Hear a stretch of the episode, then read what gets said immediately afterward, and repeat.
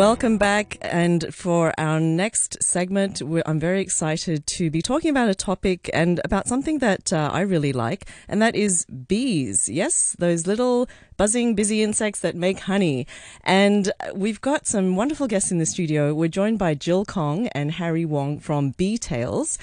Bee Tales uh, is an organization that they set up to uh, raise awareness and help conserve bees and encourage urban beekeeping in Hong Kong. And we're also on Facebook Live. So if you go to my Facebook page, Karen on RTHK Radio 3, you can see as well as hear Jill and Harry there. So Jill and Harry, welcome to the program. Hello. Thank you.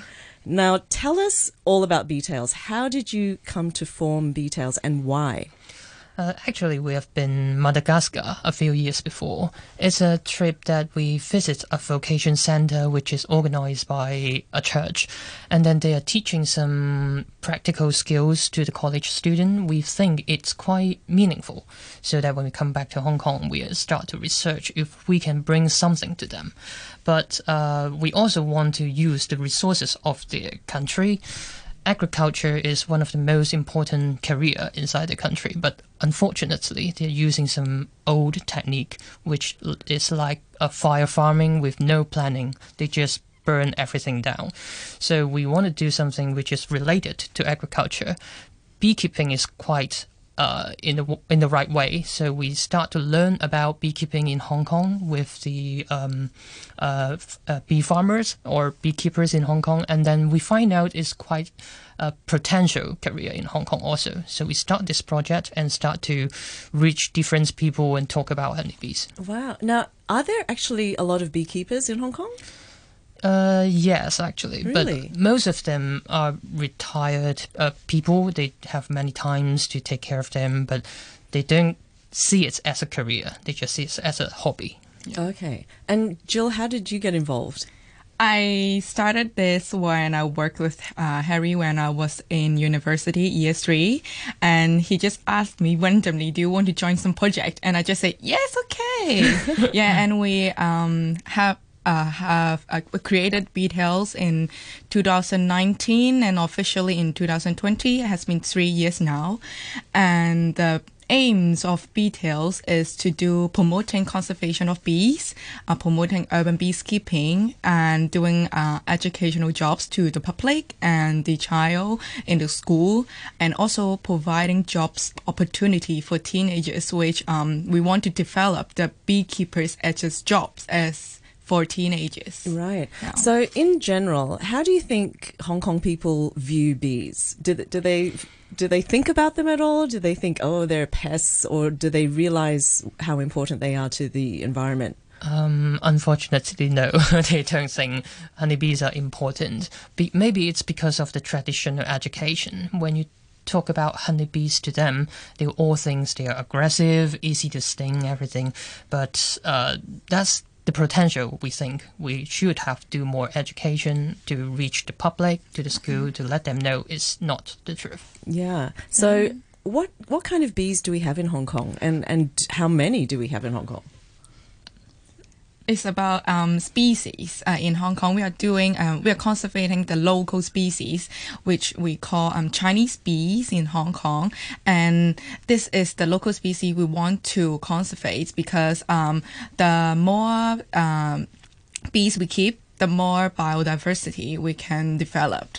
Yeah. Yes, and there's only on, only one honeybee species in Hong Kong. Oh, really? Yeah. There's only one. Is it yeah. native to Hong Kong? Yes, yeah. but you can see many many things, many insects like are like a bees, yeah. but they are not. They're wasp or hornet. hornet. Yeah. And those are the ones that are aggressive, right? Uh, actually, they're not. They're not really. Okay. They're, or you know. Good. I'm getting educated.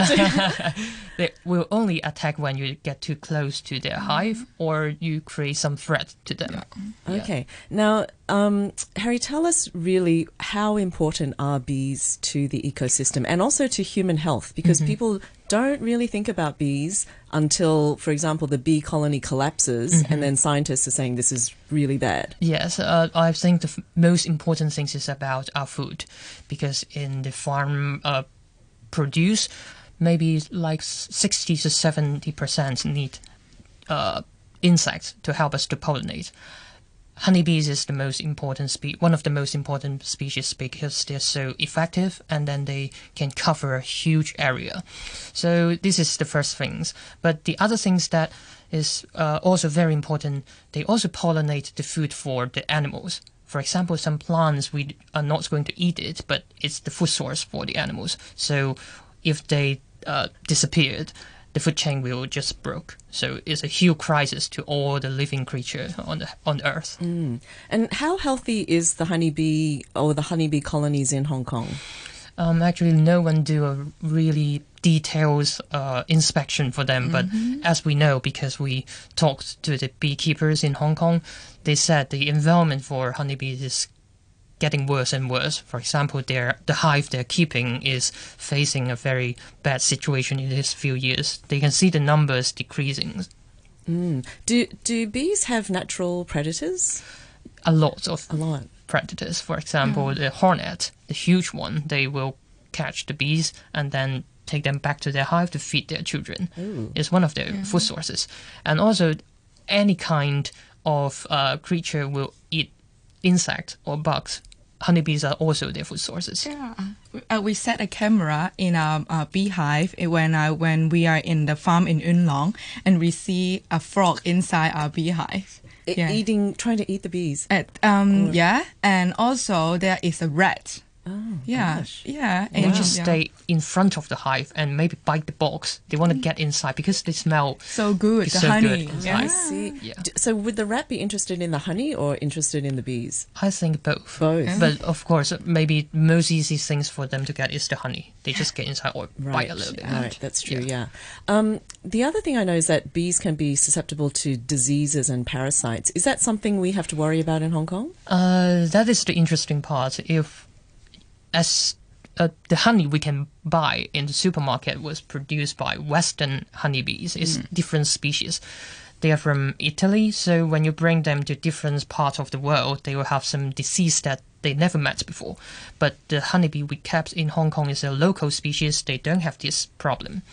The uh, uh, parasites or uh, the sorry, the pests or anything about honey uh, about honeybees, they can deal with themselves. Okay, okay, that's good. So, so let's talk.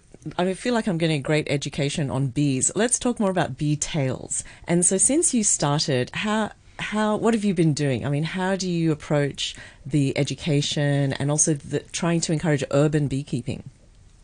Um, by um, encourage urban beekeeping, we have set up different urban beekeeping points, which in Yau Ma Tei, um, near Shanghai Street, and it was great because we didn't take care of it much. And the time we go and check it, there is a lot of honey. The colony is so healthy, and we don't have to take much care of them. Because um, we think of the reason why it's so healthy.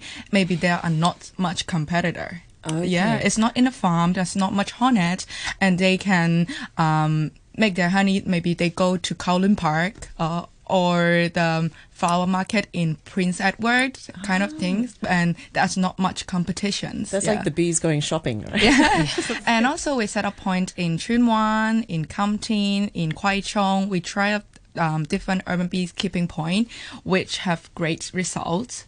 And in the fi- um, past two years, we set up our bee farm in Yuen Long, but we um, moved to a more urban place now to try on the urban beekeeping side. Yeah. And and how do you set up a hive? I mean, what do you need to to to start doing this? Yes, first of all, you have to build them a shelter to prevent the sunshine and rain, and then you just keep those area clean to prevent the the rats or the frog, everything, and then. The other thing is about the knowledge of bees. You have to take care of them to know what their need, uh, what they need in the in, in that uh, period, and then you just keep checking about their status and see what we can do for them. So, are you choosing uh, locations like rooftops, or or what's the best location for urban beekeeping in Hong Kong? Actually, now we are trying to put them inside a room. Yes. And then Inside open a room? a Yeah. roo- uh, Open a window for them to get out to find their food sources, nectars, and pollen. The result is pretty good because inside a room, actually, it's not a room for them. They don't recognize it's a room. They just Hmm. see it as a cave. They just going out and come back so precisely, and then because there's no any predators will come, so they have a quite good environment for them to to increase their numbers. So you could you could conceivably do this in someone's office or warehouse or even home. Uh, we will try, but Yeah. it's a long way to go. Yeah, I'm sure. I think people would probably think, "Oh, I don't want to share my room with a bee yeah, colony." Yeah, yeah, because they think they are so they they might have a chance to sting them, but actually, when you know about uh, the how how how it works, actually is the problem that we can solve. Yeah. Mm, okay. So so far, how keen are people on trying on hosting? You know, a, a bee colony. for us, we are building some um, beekeeping volunteer team, and there are lots of people coming in to join us because they want to keep bees, but they don't have the opportunity or they don't have space that uh, they don't have rooftop or garden. They cannot, so they come and join our team to uh, take care of bees together. And recently, we developed a bee rescue team which um, you see there are a swarm of bees on the street and we do rescue and we take them back to our office. Right. Okay. So all in all, you've got how many? So you've got like four or five um, urban colonies now, or how many? About ten Oh, now. 10, yeah, in, okay. in a room. All right. And then you harvest the honey, Yes, and where is what do you do with the honey? actually, we'll use it to uh, brew some mead, honey wine, Yeah. and then also make different kind of product like lip balm or soap. Uh, actually, it's just an excuses for us to reach different people and talk about the stories of these. Mm, Yeah. So that's great. So you, the great thing is you have a product at the end that people are familiar with. Uh, and ac- yeah, but not that familiar is also what we are doing now to promote because honey wine mead is not that uh, not uh, yeah. yeah Not a daily drink. Hong Kong. Yeah, yeah. So people know honey, but now you can extend their knowledge to other Yes. um, Yeah. bee products. And what kind of um, organizations are you trying to reach? Do you, do you go out and do education in schools or in community organizations or, or even companies? Um, for us, for education, then we um, reach the school, we do educational jobs, but more we want to do is to set up more urban beekeeping points. So we want maybe in the future we can reach, um, we want to reach some companies that, that uh, we can set up a, a beekeeping point in their place or do something meaningful together such as like some ESG project or CSR projects. We want to involve into different um, things that we can make the world different. Yeah. Yeah. So if, for example, a company decided, oh, I'm interested in this, what what would they need to have um, in terms of their their building, you know, or their their office to make it work? Um, I think the most easiest way to do it is when if they have a rooftop or somewhere they can manage, just spare a little space to put a box there is all right. And then maybe some of their uh, employee are interesting about beekeeping. We can tell them how to inspect them, but just a very little workload for them just to check it maybe once or twice a week. Mm. And how long was, does, what does it take to establish a colony? Because normally it's like you need a queen, right? And then what happens after that? Uh, no, we don't only need a queen. Actually, it's quite funny. If you only have a queen, she can't survive by herself. You have to find a whole swarm or a whole hive. We can just move it into that place, and then they'll start to recognize the uh, environment, the, the way where they find flowers and nectars, and then they'll just run by themselves. But of course, because of the uh, climate change and the environment, everything is getting worse today. So we have to inspect them, see if they are getting better or getting worse. Mm, okay, so Harry, you mentioned rooftops. Now, of course, some buildings in Hong Kong are very tall. Um, is that a problem for a bee colony? Uh, yes, if it's a really, really tall building, it's not that comfortable for them. But it all depends on the terrain. For example, you have a mountain just next to your building, they might just horizontally go to the rooftop. It's okay. So it all depends on the place. Okay, so it seems like there's a lot of potential for Yeah. more colonies. Yeah. Yeah, and uh, for space, for rooftop, and I don't think it's the most important things it to be involved in a urban beekeeping project, but more is some passion, and we want to try new things because I, we know beekeeping in Hong Kong is quite new to people, as the um, people have um, misunderstanding of bees, like they're not aggressive kind of things, but we want to do something different. Yes, we want to try something new, so is we can do anything and we can discuss together. Yeah. Okay. So if there's anyone out there who wants to find out more, how can they contact you and how can they reach you and, and find out more? Um, you can reach us by searching our a, a name, Beetales HK, in Facebook, Instagram, or website. Also, you can um, send us emails, which is beetalehk at gmail.com. Okay. Yeah. And also, do you need more volunteers? Of course, we do. For example, the uh, the bee rescue team you just uh, mentioned about it. Actually, the ideas is in a few months in the years, the bees will keep swarming everywhere. When they across the city, they need to find somewhere to take a rest. Actually, they won't stay here for long, but when people sees them, they would so scared, and then they would just call the pest control or the government. The only way they deal with it is to use pesticides. So we don't want this to happen. We need to find more people to know how to relocate them, collect them, and then put them back to the, the suburban uh, area or the green zone in our city. So it need many people to help because, for example, I receive maybe three to four Ks one day. I can't do it all by myself. So if different people in different place, place in Hong Kong knows how to do it, they can help a lot. Fantastic. So if you're out there, you're interested in learning more about bees and beekeeping, give Jill and Harry, um, uh, send them a message or contact them. So Jill and Harry, thank you so much for coming in today. It's been really great to learn Thank you. about what Thank you're you. doing. Uh, it's so wonderful you're doing this for Hong Kong with our local honeybees.